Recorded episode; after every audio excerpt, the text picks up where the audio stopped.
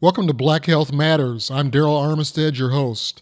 This episode is a Zoom recording of Howard University group session led by Dr. Clive Callender. United Nations sharing and about liver transplants and some people dying, waiting, and how they're going to revamp the whole system. We've heard a lot of talk about that, so it's going to be interesting to see what happens over the next couple of days and weeks in terms of, I don't know how many of you read the articles, but there's been a lot of talk about people who live not in New York or California, but right in the middle of the country, like Kansas and Midwest, who are dying on the waiting list. Of course, 17 people die every day because of the shortage of donors, but especially people who need liver and heart transplants. Because for kidney transplants, you at least have dialysis, but for the liver and heart, of course, for the heart, you do have the artificial heart. But for the lungs and the liver, we don't really have a good substitute, so many people blame the lack of receiving organs on the system. The real issue is the shortage of donors, but we failing at that. We now are saying it's the system that's the problem. So it's going to be interesting to see how the politics and everything else enters into the way of solving this problem when, in point of fact, the real problem is the shortage of donors. And it's going to take xenotransplantation and stem cell transplantation to really help us solve the real problem, which is the shortage of donors. Any thoughts or ideas about this? Is this all political, or what are your thoughts, or do you have any? Dr. Callender, I remember back in the day when Sonny Jurgensen had two different transplants and he never stopped drinking. And it Mickey was Mantle. Oh, it was Mickey Mantle. I thought it was Sonny Jurgensen, the Mickey football player. Oh, football player. Well, I know Mickey Mantle was the baseball player who got a liver transplant, and yeah. But I don't know about Sonny Jurgensen. I think Sonny went through two different organs. Yeah. Okay. Well, we'd have thought it would have been Billy Kilmer. Yeah. So anyway, so nobody has a comment. So John, I guess we're going to start showing me. Yeah, one comment I was going to make was that if they do partial liver, that would seem... they have been doing partial livers. Yeah, and so that would tell me that it's not so political. It's not what? It's not so political. Oh, well, they've been doing partial liver transplants for at least the last 10 years. But how does it become political? Well, it becomes political in the sense that the people who complain the loudest and make the most noise get the system changed. We focus not so much on the real problem, which is the shortage of donors, but on this system that's trying to match donors with recipients.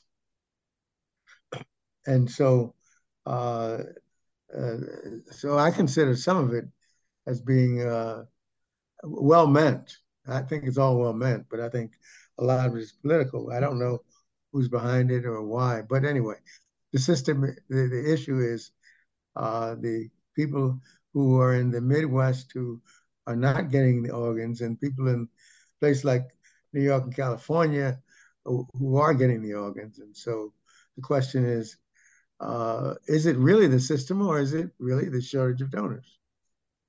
Okay, in the Midwest, is it because they have lack of hospitals or facilities, and where the larger metropolitan places are, they have more facilities? Yeah, that's right. Yeah, and that's part of the problem.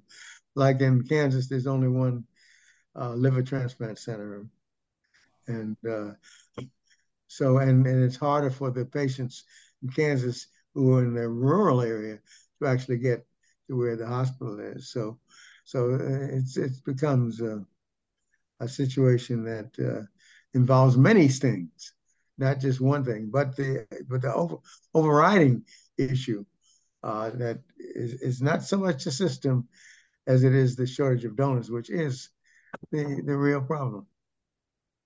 What's the process for a partial liver transplant? Well, what happens, for example, a mother can give a part of her liver to her daughter or son, or when you die and your liver is used, you can divide it into two and give two people livers rather than one. So that's the system that they're using now. For example, we have a video that we're working on now that's coming out that talks about this young lady who's now actually a college student who got a transplant from her mother, who gave part of her liver to her, that resulted in her life being saved. And so partial liver transplant is something that has revolutionized transplantation in the sense that out of one person who dies, you can get two livers, or a person who's a live donor can give part of their liver to somebody else. Dr. Callender, I was wondering what happens to the donor and the recipient with the space involved? Because if you give a partial, you have a gap in your body. And well, if the liver grows. The liver grows and fills the space. Wow. Yeah. Never knew that. Yeah, the liver is the only organ that we know of that regenerates itself. Whoa. And it doesn't take that long for it to grow, right? About 6 months. Wow. Wow. Amazing. Back to the area hospitals. How many hospitals in this area alone do transplants? It depends what you're talking about, kidneys or livers, because there's about George Washington, Walter Reed, Virginia, Georgetown do transplants. George Washington does pancreas, liver, and kidney. Georgetown does pancreas, liver, kidney. Walter Reed does liver and kidney, and Fairfax does liver and kidney, I believe. So those are ones locally. Then you have Hopkins. That's not local. That's close enough for me. I know, but it's not local. That's all. Yeah, Hopkins, of course, and Maryland, but that's Baltimore. Yeah. Okay. Dr. Callender, I didn't realize how lucky we were in this area until I started traveling, and I found out how far away people are from doctors and hospitals. And I have a friend that lives in the South, and they were all getting excited and happy that they were going to have a hospital that was 40 miles away. Whoa. Before then, the only hospital they had was 75 miles away. Yeah, yeah. The rural situation is, and that's part of what this situation is about relative to the liver transplant. It's the rural area is victimized over the urban areas, and that's part of a major part of the problem as well. Is this area the most densely populated as far as hospitals, or which area has the most hospitals? I would think New York does, but. Oh, okay. Dr. Callender, we have a new visitor, Pam Ridinger, were invited as well to come. Wonderful. Is she going to tell us something about herself? There she is. Hi, Pam. Hi, Pam. Welcome. Thank you for joining us this morning. Thank you for inviting me, Sean. Trying to get my everything.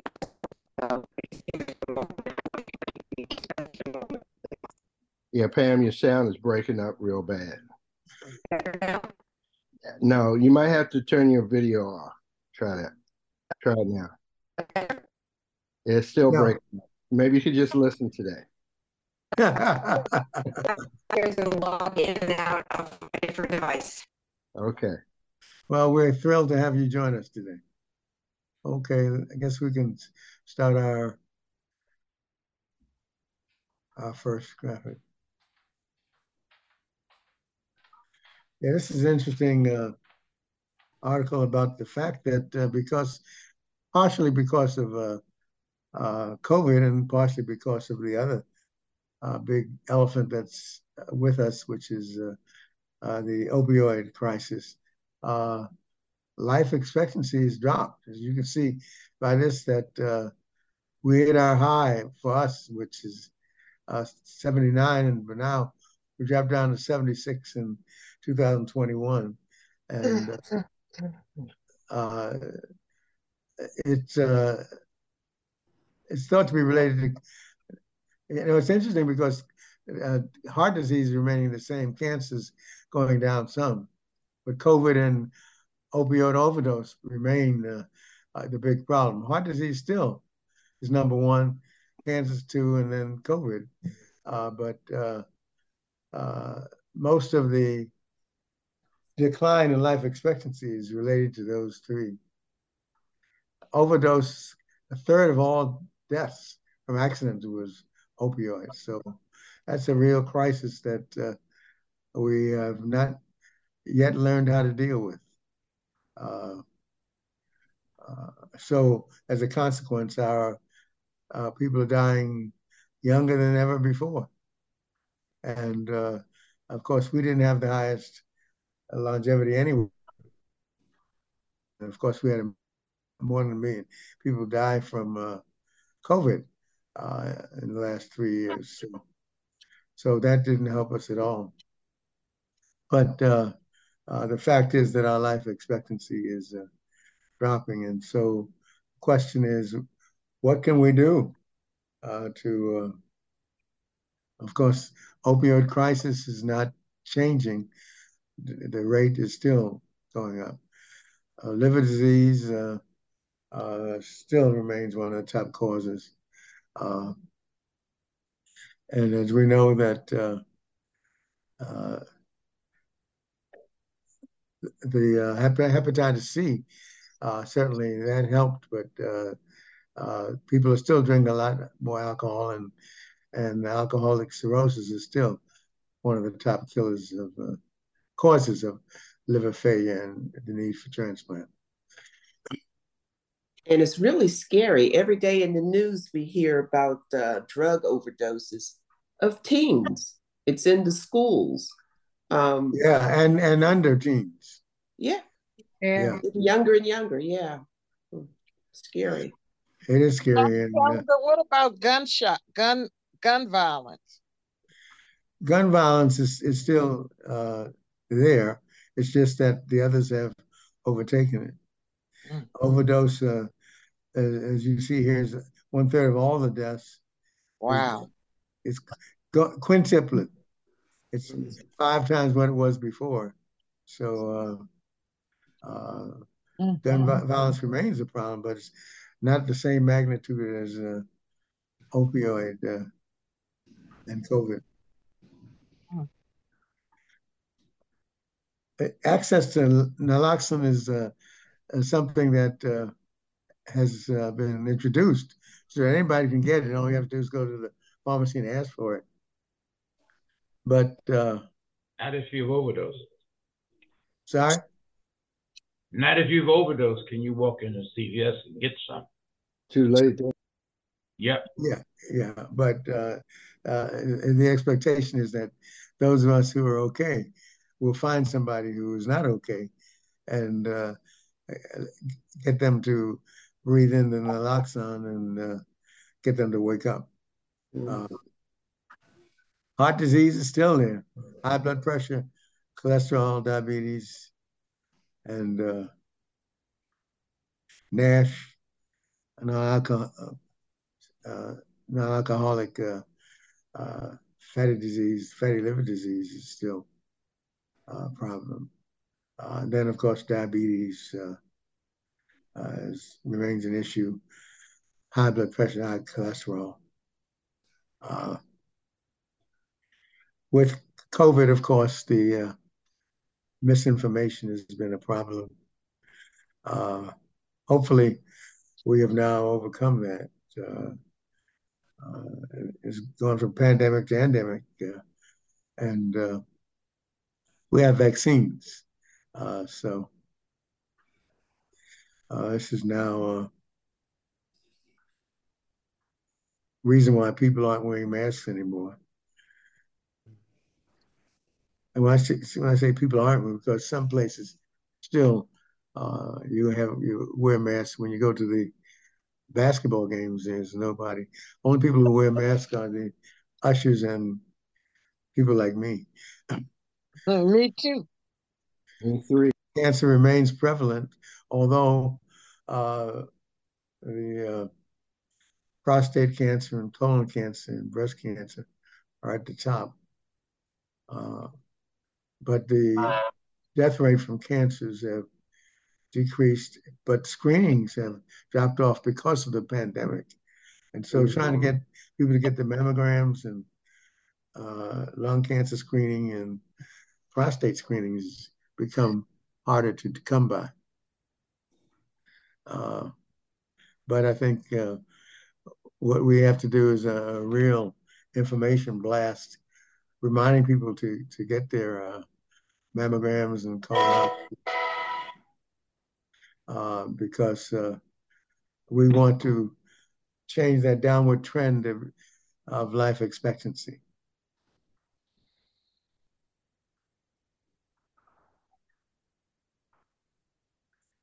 I think many of us are still going to doctors, but there are a lot of people that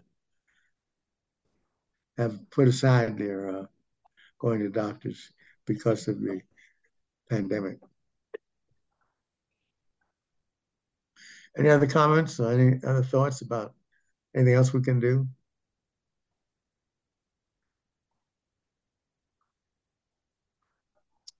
Okay. Dr. Callender, my sister had a visiting doctor, and I thought that had gone out of style, but he came to see her, but he doesn't have privileges at any hospital. That's weird. Yeah, well, remember the day when doctors visiting houses was common? Now it's a rarity. There's a program at Washington Hospital Center that I had my parents in, and it was the geriatric practice, and they come to your home. And they were on that in that care from 2008 all the way to 2018 when my mother passed. That's great. Yeah, well, that's good because they're at least coming from a hospital, which means they mostly have privileges at the hospital. Right, right. Take them back. The one that Joyce had, he could just visit and then try to refer her to somebody, but it wasn't, he didn't have any privileges anywhere at any hospital. That's unfortunate, yeah. Because if you don't have a primary care doctor, then they just take care of you and dump you. And follow-up is one of the most important parts of medical care. Yeah. Okay, let's go to the next one. And this is an interesting article that talks about the importance of balancing. And we have mentioned ways to decrease premature death. And this is an article that talks about the fact that if you pass the balance test, you're less likely to die young. And they found that if you stand near a counter to balance on your left leg, stand that way for 10 seconds, then your likelihood, that means you have better balance and risk of dying is less. Of course, this is all about having strength, being able to stand up and being able to stand on one foot, which is not as easy as you might think unless you try to do it. What this does is reduce the likelihood of falling and you having accidents. And it also suggests that you have the muscular strength to get around. And so this article points out that if you can stand on one leg for 10 seconds, that your risk of dying is decreased. At Dr. Calder, my yoga instructor has us balance on each leg for 20 seconds. And we do the crane pose, like from Karate Kid. And that's... That can be challenging. I mean, you know, you could just lift your other leg up a little bit, or you can put it up so your thigh is horizontal. But it's one of the things that we do. And I think Pam is also like a big yoga person, so yeah, she would know about that too. Thanks. Mm-hmm. Okay. Any other? Am I doing better? Can you guys see me since I switched devices? Yes. Oh, good. Can hear you much better. Okay. I just thought this was something that was good. Here's another one. Gardening can save your life. You know, we were talking about people shopping, and here's another thing, gardening. It's interesting how they are healthier, they exercise more, eat more fruits and vegetables, and they are likely to live longer. So gardening is something else you may do that is very stress-free and is good for your health. I don't know how many of you garden, but I'm not a gardener. Any of you gardeners? I just grow kale. You do? Okay. Yes. Yes, I do. Okay. All right. Well, it's a good good pastime. Just like shopping, and like this is even more so. Okay.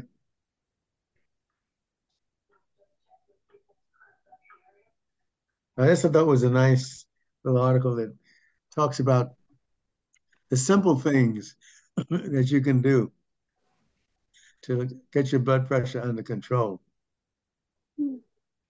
Cardiovascular disease still is the #1 killer of all. And hypertension and diabetes are the biggest villains along those lines. And I think what they mention as #1 to me is one of the most important and simple things to do. And that is to have your own blood pressure apparatus at home, and take your blood pressure once or twice a day, and after a while, maybe once or twice a week. And the best blood pressure is the pressure that you take at home. We talk about white coat hypertension, but really taking your pressure at home and recording it and taking that to the doctors is just as good, even better than getting your blood pressure taken at the doctor's office. Then, of course, make appropriate lifestyle changes. Talking about reducing the sugar and salt that you take in, and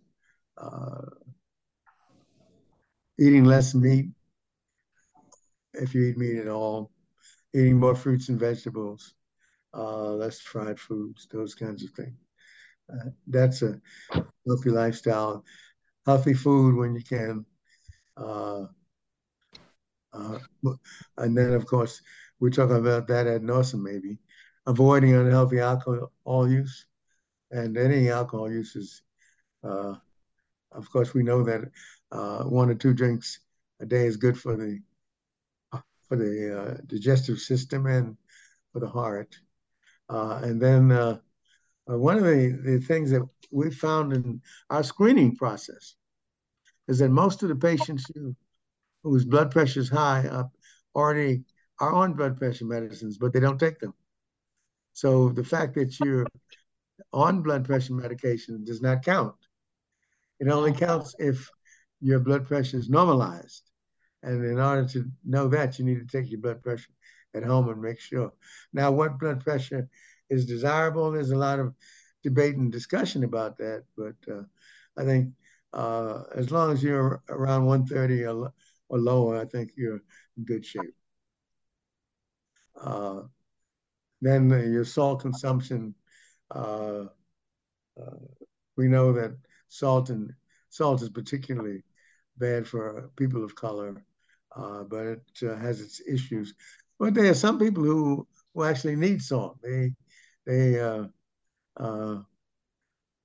don't take enough salt, their pressure drops. So, but for most of us, we have to watch our salt intake. And then, of course, number 7 for them is be mindful of your cholesterol. There's certain things you should know about yourself. You should know your cholesterol level. You should know your blood sugar level. You should know your blood pressure. Those are things that you should know. And of course, high cholesterol and high blood pressure run together. And the two of them are good reasons for somebody to die early. So it's important to know your blood pressure, know your cholesterol, know your blood sugar. Any comments or questions about those simple steps that you can take to keep your blood pressure under control and actually to live longer?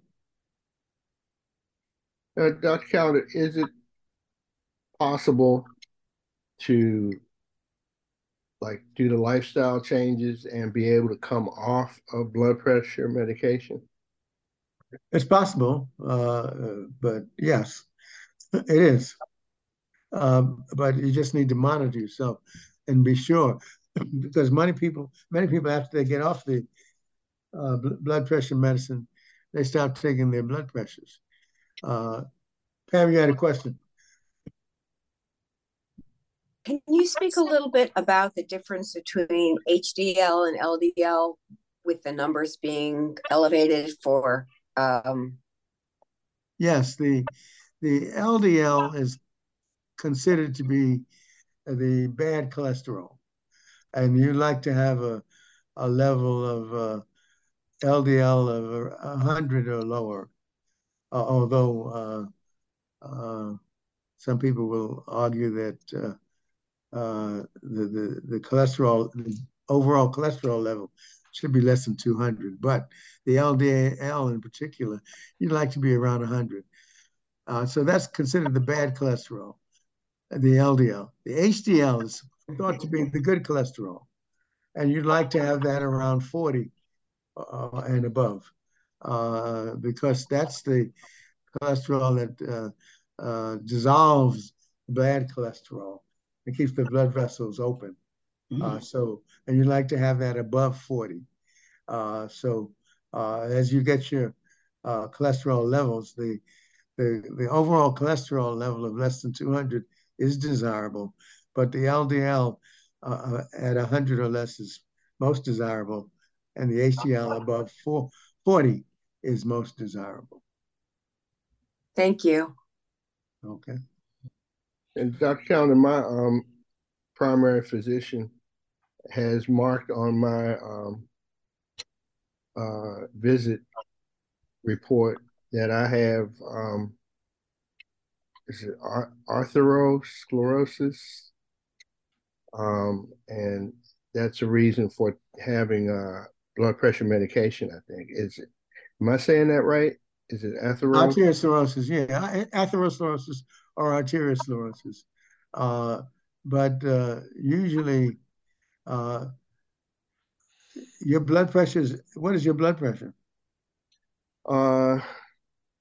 That's a good question. I think it's like last time it was 140 over 70, something like that. Okay, all right, yeah. Because that's considered these days, 140 is thought to be high. Mm-hmm. So, the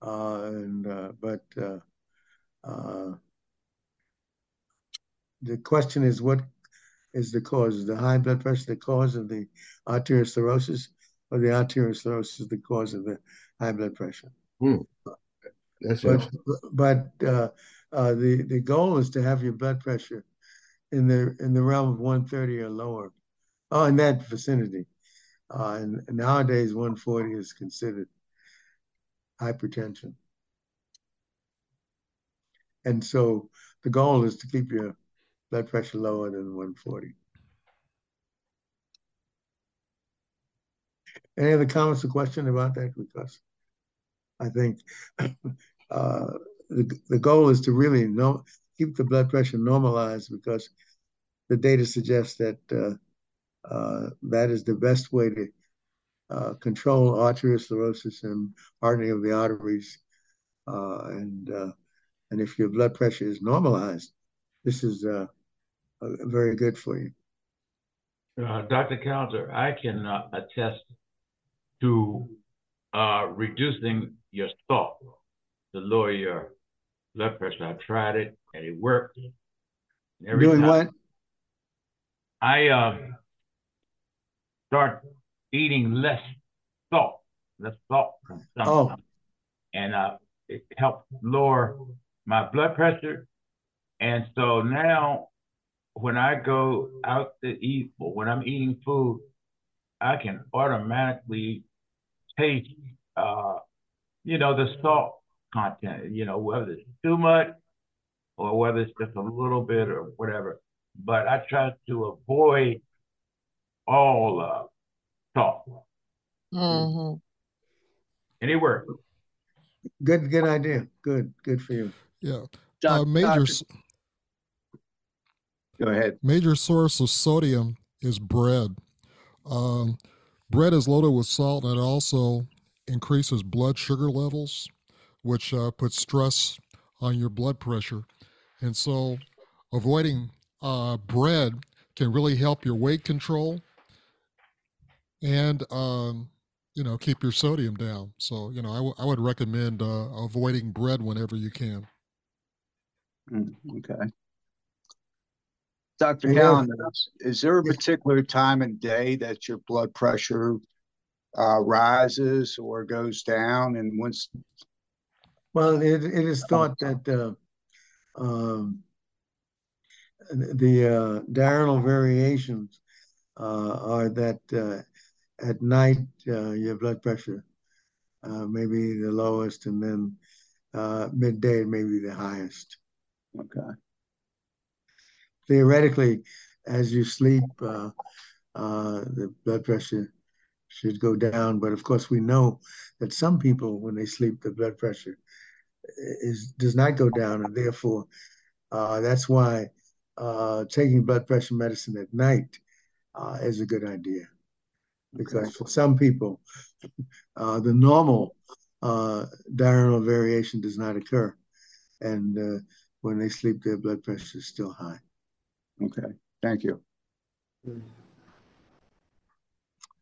Okay, next. Well, we got second lab-grown chicken. Now we got meat being grown out of the laboratory. What next? But anyway, these, now, what is the advantage of these cultivated meats? I think Darryl has made it clear that the processing of the meat is one of the biggest problems with the meat that we have. And so that this meat grown from culture, which has not yet been evaluated, may be safer because of that. But remains to be seen. But because the processing of the meat is one of the biggest problems with the meat, and the way the meats, the way that the animals are fed, and they're given antibiotics and other things that are not good for us.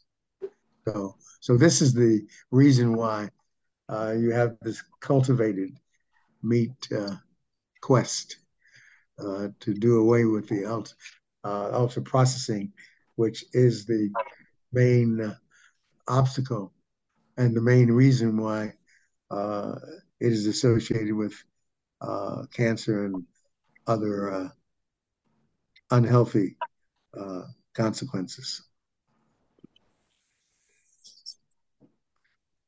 So time will tell as we look at, as we get more of this done and as we study it more to find out whether this will make eating meat safer. Well, you know, that you just said that with the processed meat, you won't have all those antibiotics and all those extra added possibilities to it. And the bottom line here, you save a lot of methane that gets you know, put into the atmosphere from animals. Yeah, of course. The question is, when you have new products, what else are they bringing to the table? And of course, that will take time to find out. But it at least will address the ultra processing issue, and as well as the antibiotic issue. I have a question.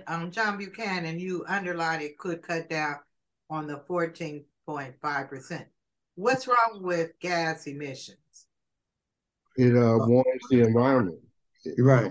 Global warming.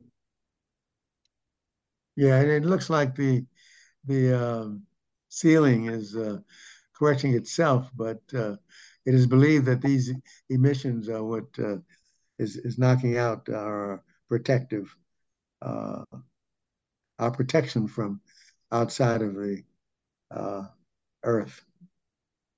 That is causing the global warming that John is talking about. Okay, maybe I don't understand it, but from beginning of time, haven't we always have livestock with gas emissions? Or maybe I'm not understanding what this is. Oh, I think that we may have, but it's getting worse, and it's impacting the lining of the earth. And so this is the hope that this will, but to answer your question, yes, we've always had that, but that doesn't mean that we can't do what we can to change it. It's the ozone layer. Yeah, it's a matter of numbers. Currently, there's 8 billion people on Earth. 100 years ago, in 1923, there were 2 billion people on Earth. So we have 4 times the number of people with 4 times the number of livestock to feed them. And so you have tremendously more greenhouse gas emissions now than we did 100 years ago. So there's no comparison to the beginning of time. Oh, okay. Thank you. Okay. Next slide, please.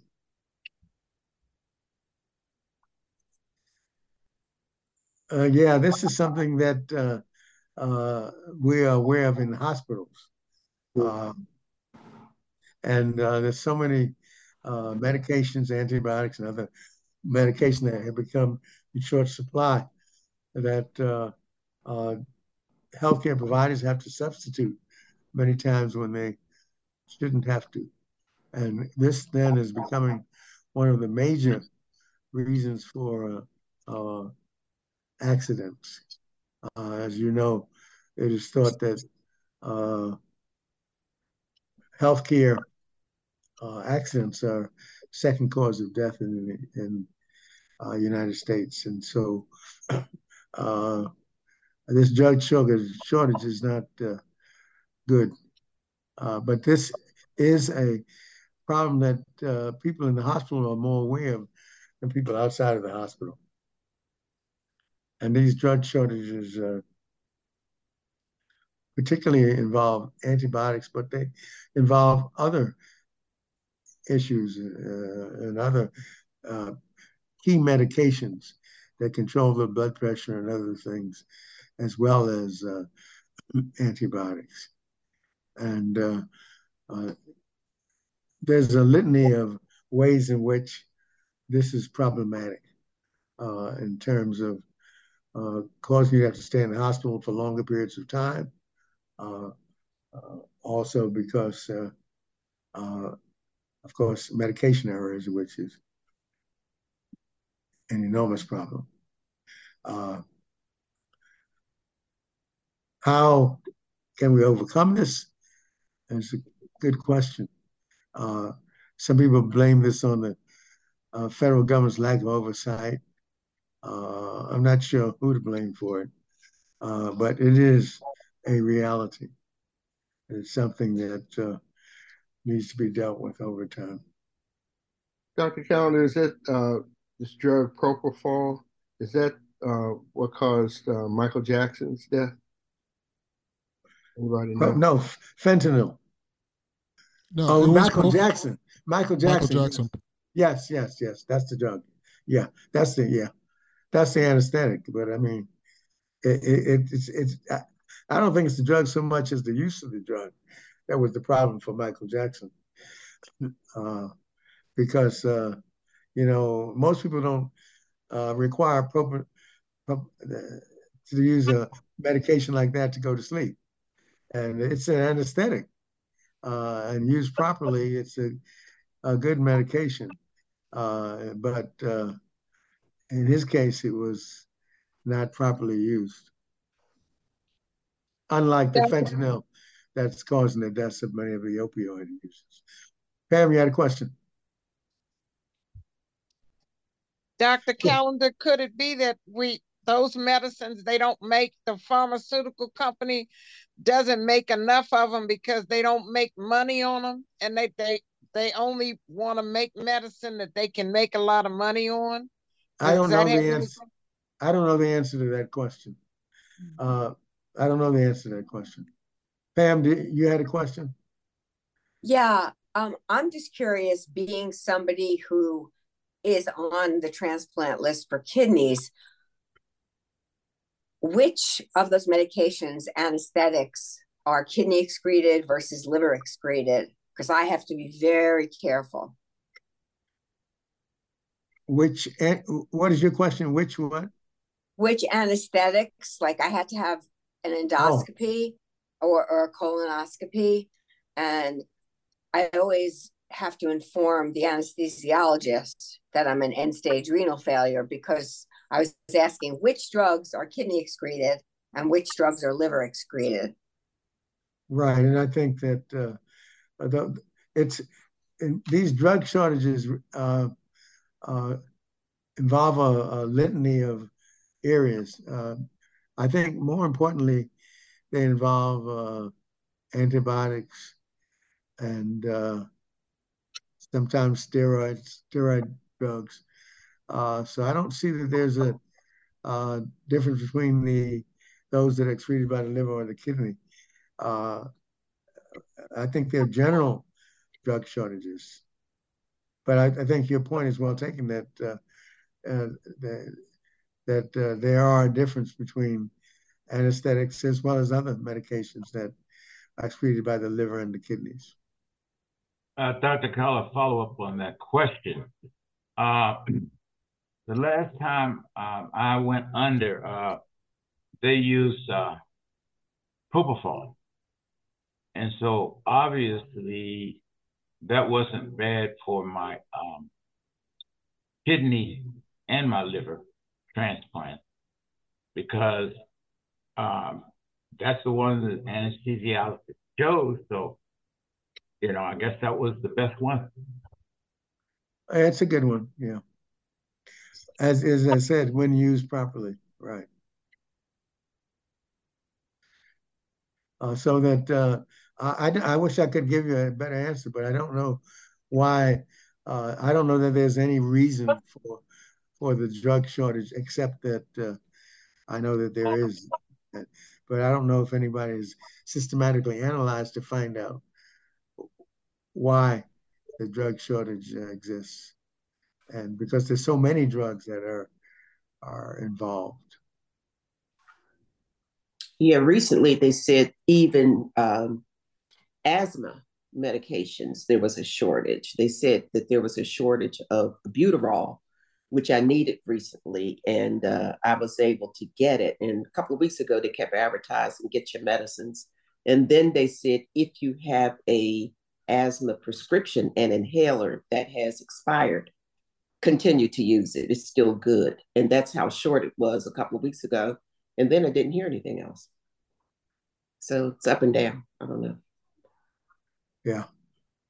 But it's serious enough so that it has reached the public domain. It has been in the hospital domain for quite a while. Mm. I have a question on the ADHD for children. What year are, when did they start using drugs for children that had ADHD? Probably about 20 years ago. Okay. Started. It's just become more popular recently. So up until then, and children have more allergies now, and I think there's more asthma now. So as our population increases, we're having more problems with things that we did not have. Like, I don't know what they did with children that had that were hyperactive, but they surely didn't give them drugs. Right. So maybe they're producing these drugs, and now they got to produce them in mass, because even school teachers and counselors who are not certified are prescribing this and telling parents, this is, you need to put your children on drugs without any medical authorities. But you can't, they cannot prescribe drugs without a license. I don't understand what you're saying. I don't know, because ADHD has to be prescribed by a healthcare provider. Right, and I've experienced that, and so that means that you go to your doctor and you say that my child has been diagnosed, or the doctor has to diagnose in order to put your child on those drugs, right? That's correct. Okay. And the doctor has to write the prescription.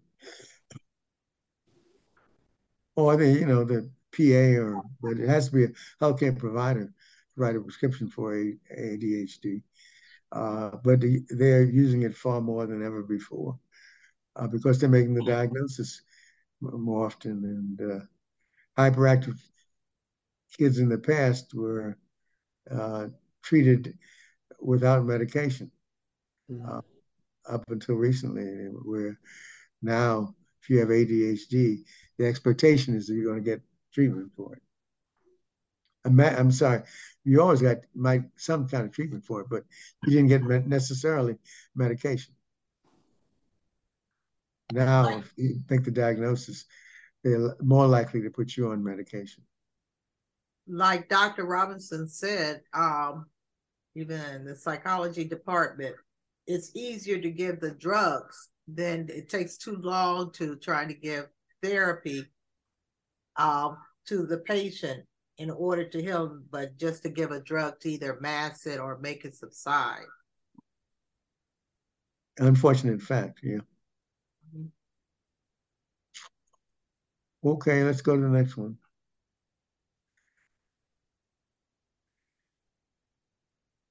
This is an article about tranquilizers, which have fentanyl mixed with them. And of course, fentanyl has been the deadliest killer we've had. And I think, as somebody mentioned, The age limit for fentanyl deaths is getting lower and lower all the time. And up and about. Come on, this is frightening. That this drug fentanyl and its mixtures are so lethal.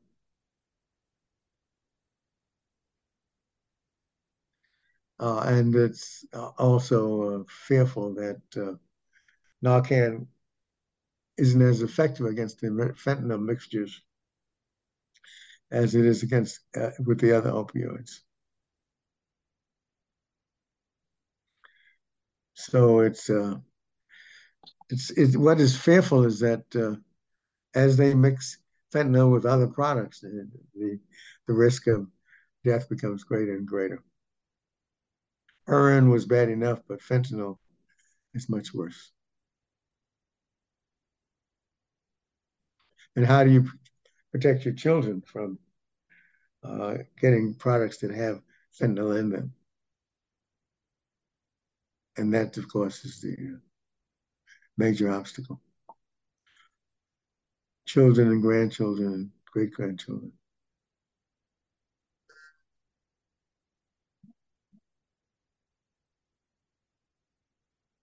Well, let's go to the next one.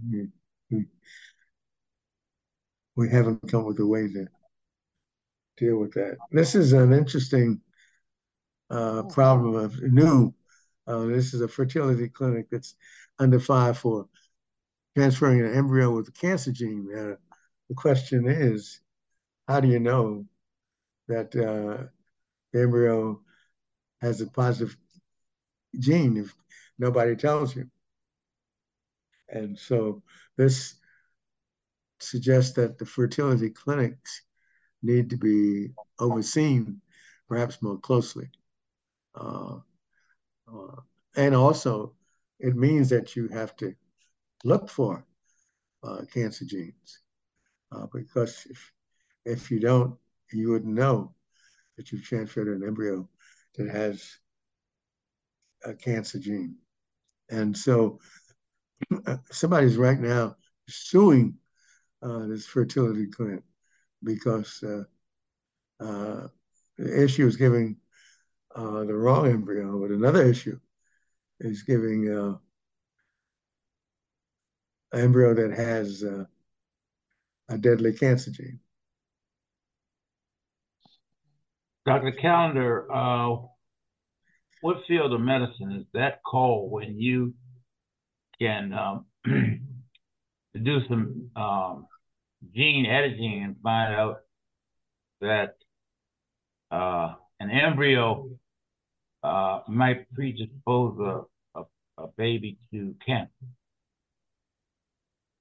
Well, what actually happens is that you have the sperm donor, and what happened in this case, the sperm donor, after donation, turned out to have a cancer of the stomach and therefore had the gene. So I guess it wasn't known at the time of donation. Gotcha. We do now have the capacity to test the genes, but apparently that fertility clinic didn't know it at the time. And you know, we talked about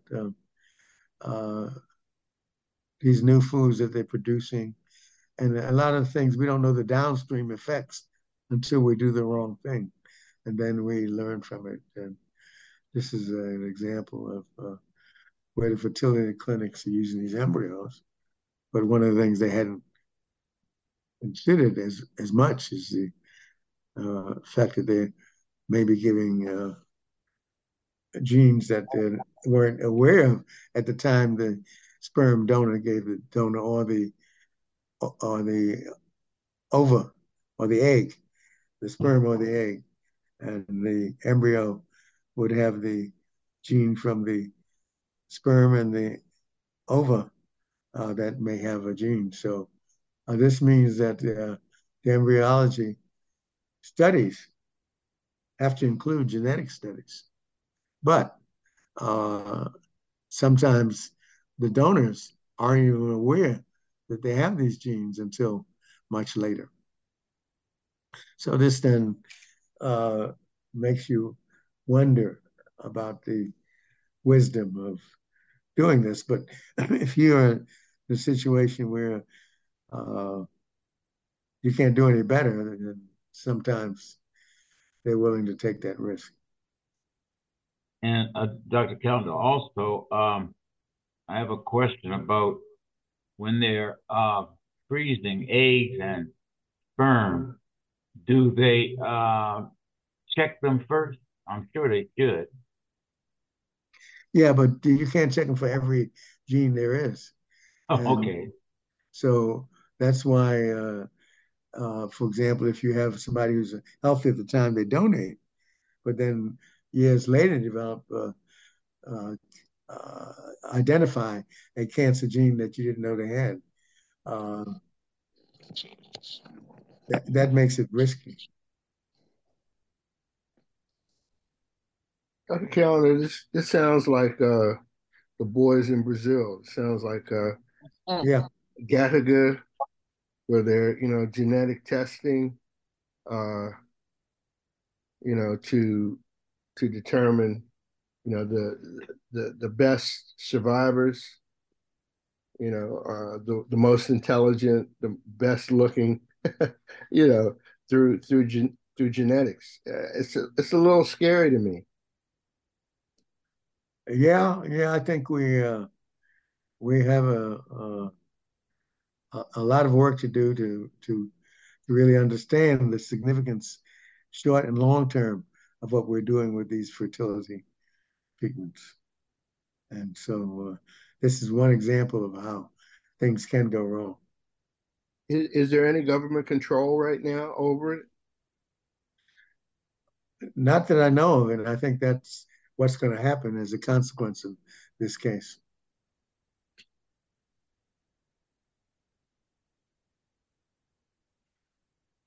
Okay, let's go to the next one. Well, we have all kinds of infections, and now we have a fungus among us that is spreading. And it's a drug-resistant fungus. Candida auris is a fungal infection that has been responsible for 4 deaths, which is a relatively small number, but it reached 0. And it's a relatively new fungus. So it is of concern. And I guess the greatest concern is that medication to successfully treat it is not well known, because it's often fungicidal resistant. And since it is now colonized on the skin, it can, especially to the immunosuppressed person, become capable of making them sick. 1/3 of people who become sick with the fungus die, which is frightening. Mm-hmm. It's not much we can do about it.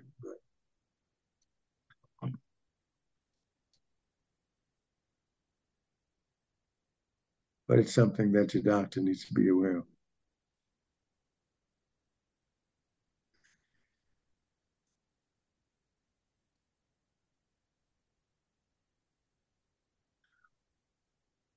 While it seems a small number, 1 is already too many.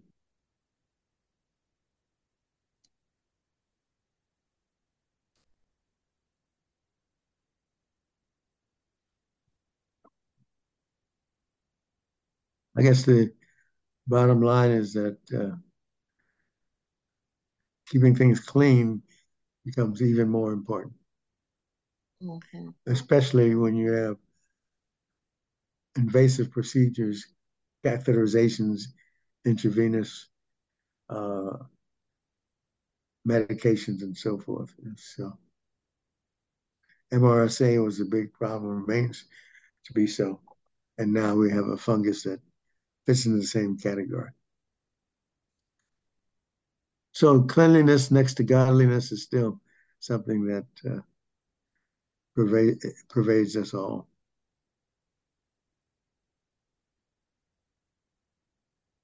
This is an article on the same fungus.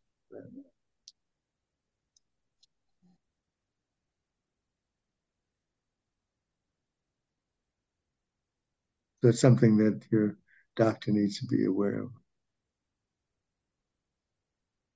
You know, so you go grocery shopping and you pick up some fruit or some vegetables off the shelf, you know, that may have been handled by somebody else. Can you kill it by washing? I mean, you know, gracious. Well, that's the only thing you can do anyway. That's the only thing you can do because most people are not going to be susceptible to it, but the immunosuppressed person could be. So the bottom line is, yeah, the best you can do is to clean it off anyway.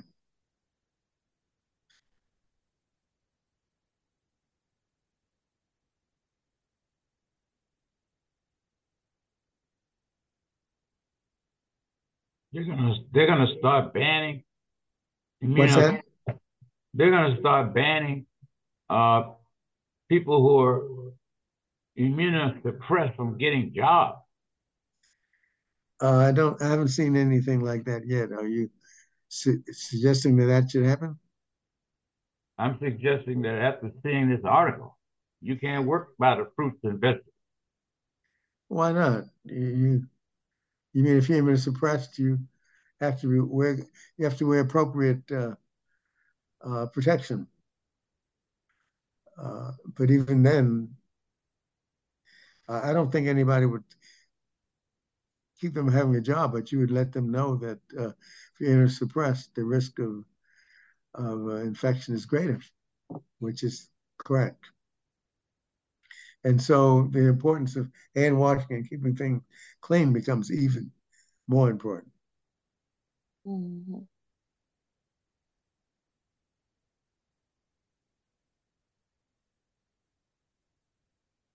That's it. Okay. Any other topics that you think we should discuss?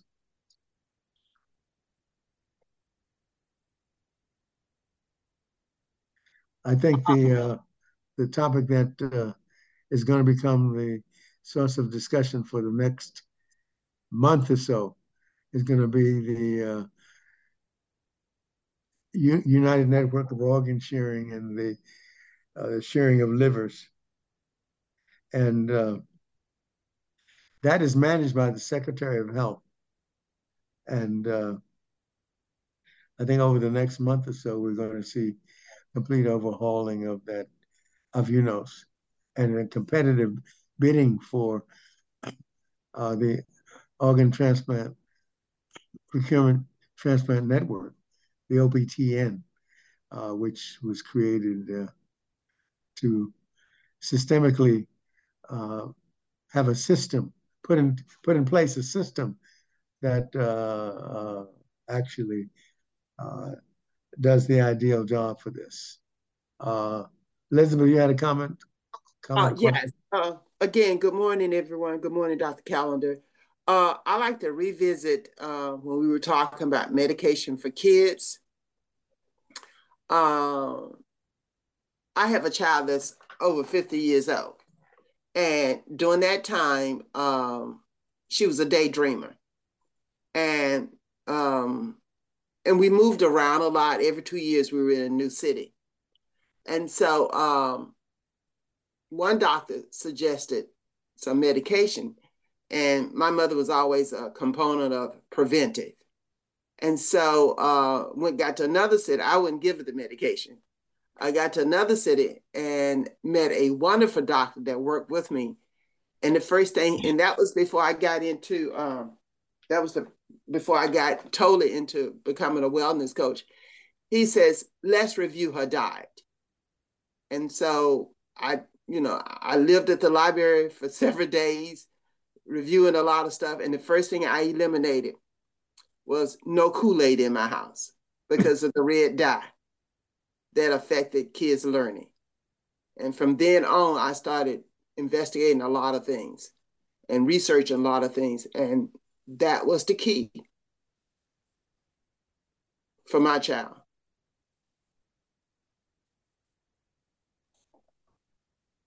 Very, very interesting. We had also last week or the week before, you know, Care For Us, that we over-medicate us as we get to become seniors. And unless the doctor actually analyzes it. And I know several of us have said that with our elderly parents, and now that we're becoming elderly, sometimes some doctors are prescribing too many drugs or too much for our systems. And we also have to be aware that we're sometimes we become overly medicated.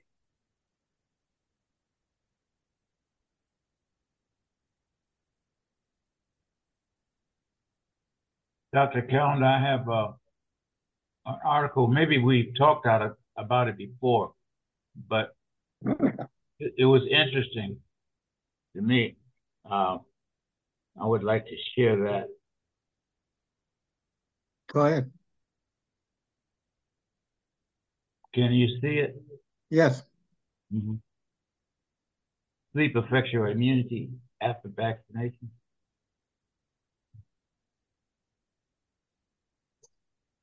It's interesting that there's an article also that talks about sleeping less than 6 hours before you get the shot limits your ability to fight off the, to let the vaccine be effective. So that good sleep is good for everything. And they talk about 6 hours of sleep, although the desired time is 7 to 9 hours. But if you have less than 6 hours of sleep, they point out that this had a negative impact upon your ability for the vaccine to be effective. Of course, nobody would ask, would limit your ability to get the vaccine because you didn't get a good night's sleep. But this is some data that's developed after all of this was done. Yeah. But of course, I think the fact is that we know that our brain thrives while we sleep and repairs itself while we sleep. And when we don't get enough sleep, this affects our whole body, but especially the brain.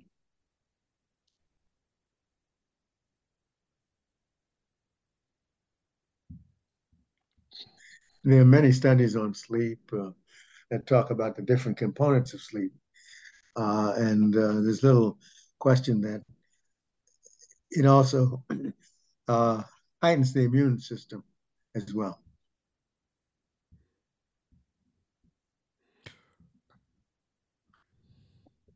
And it's also important to appreciate that this affects whatever vaccine you have, whether it's the flu vaccine or the hepatitis vaccine or the COVID vaccine or whatever. So.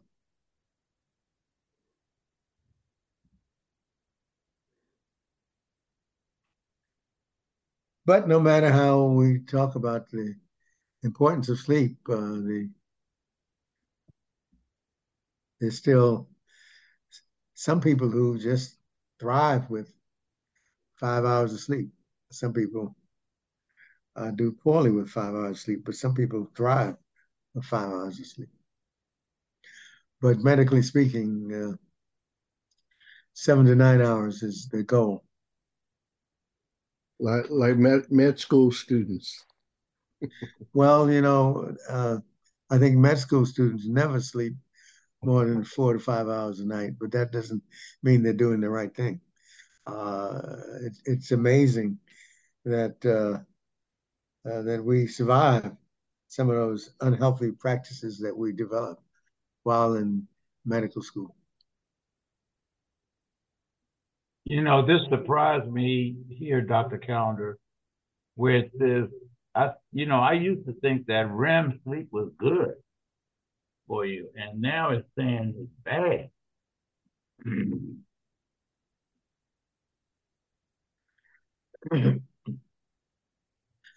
Yeah, that's what it's saying. But it says that missing REM sleep is a problem. Yes.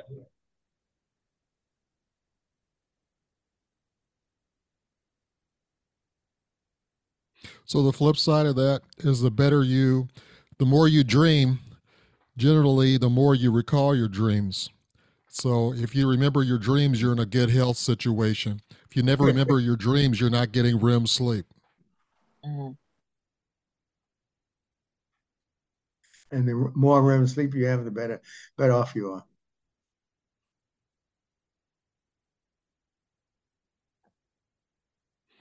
John Buchanan had a question for me about are pears good?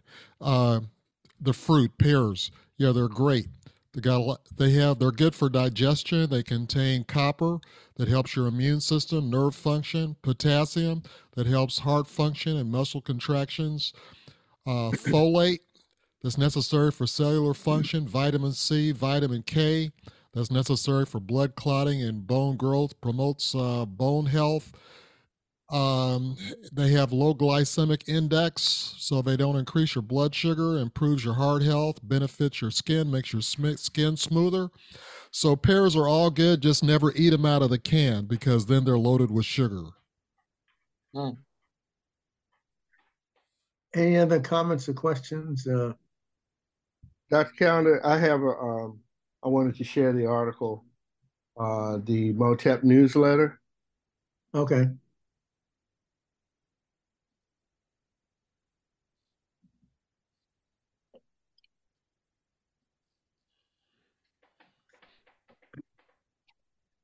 Yeah, in this article, this newsletter, we talk about a number of things, including our blood donation experience at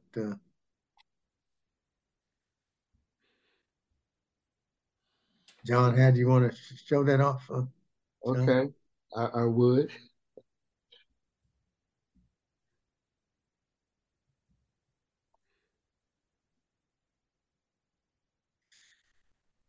Oh, look at John. Let's see the rest of it, John, as he celebrates his 100th donation. Can you imagine 100 donations? That's kind of remarkable. I'm up to 105 now. Wow. It's amazing. Mm-hmm.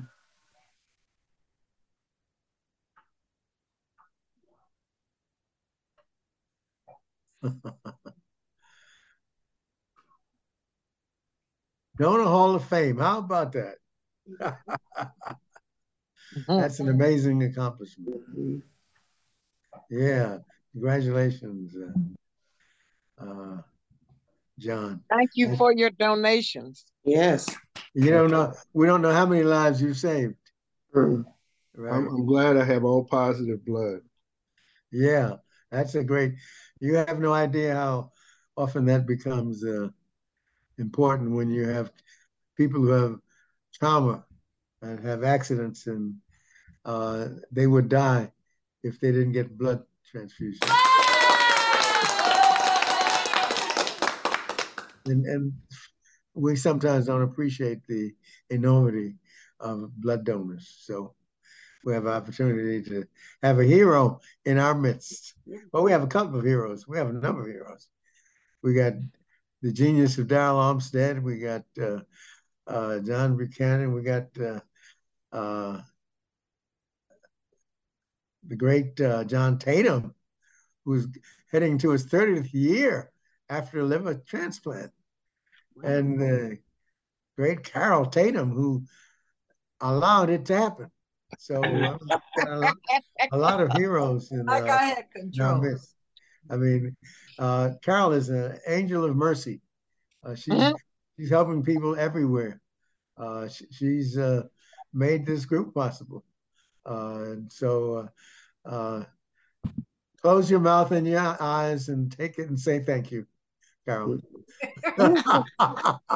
We recognize that you are a great person and an angel of mercy that God has sent to us, and we thank him for you. And the great Clive Callender, who's performed several hundred kidney transplants, and also weighed in on a whole lot of liver transplants and others. Yeah, we've all been blessed, haven't we? Yes, we have.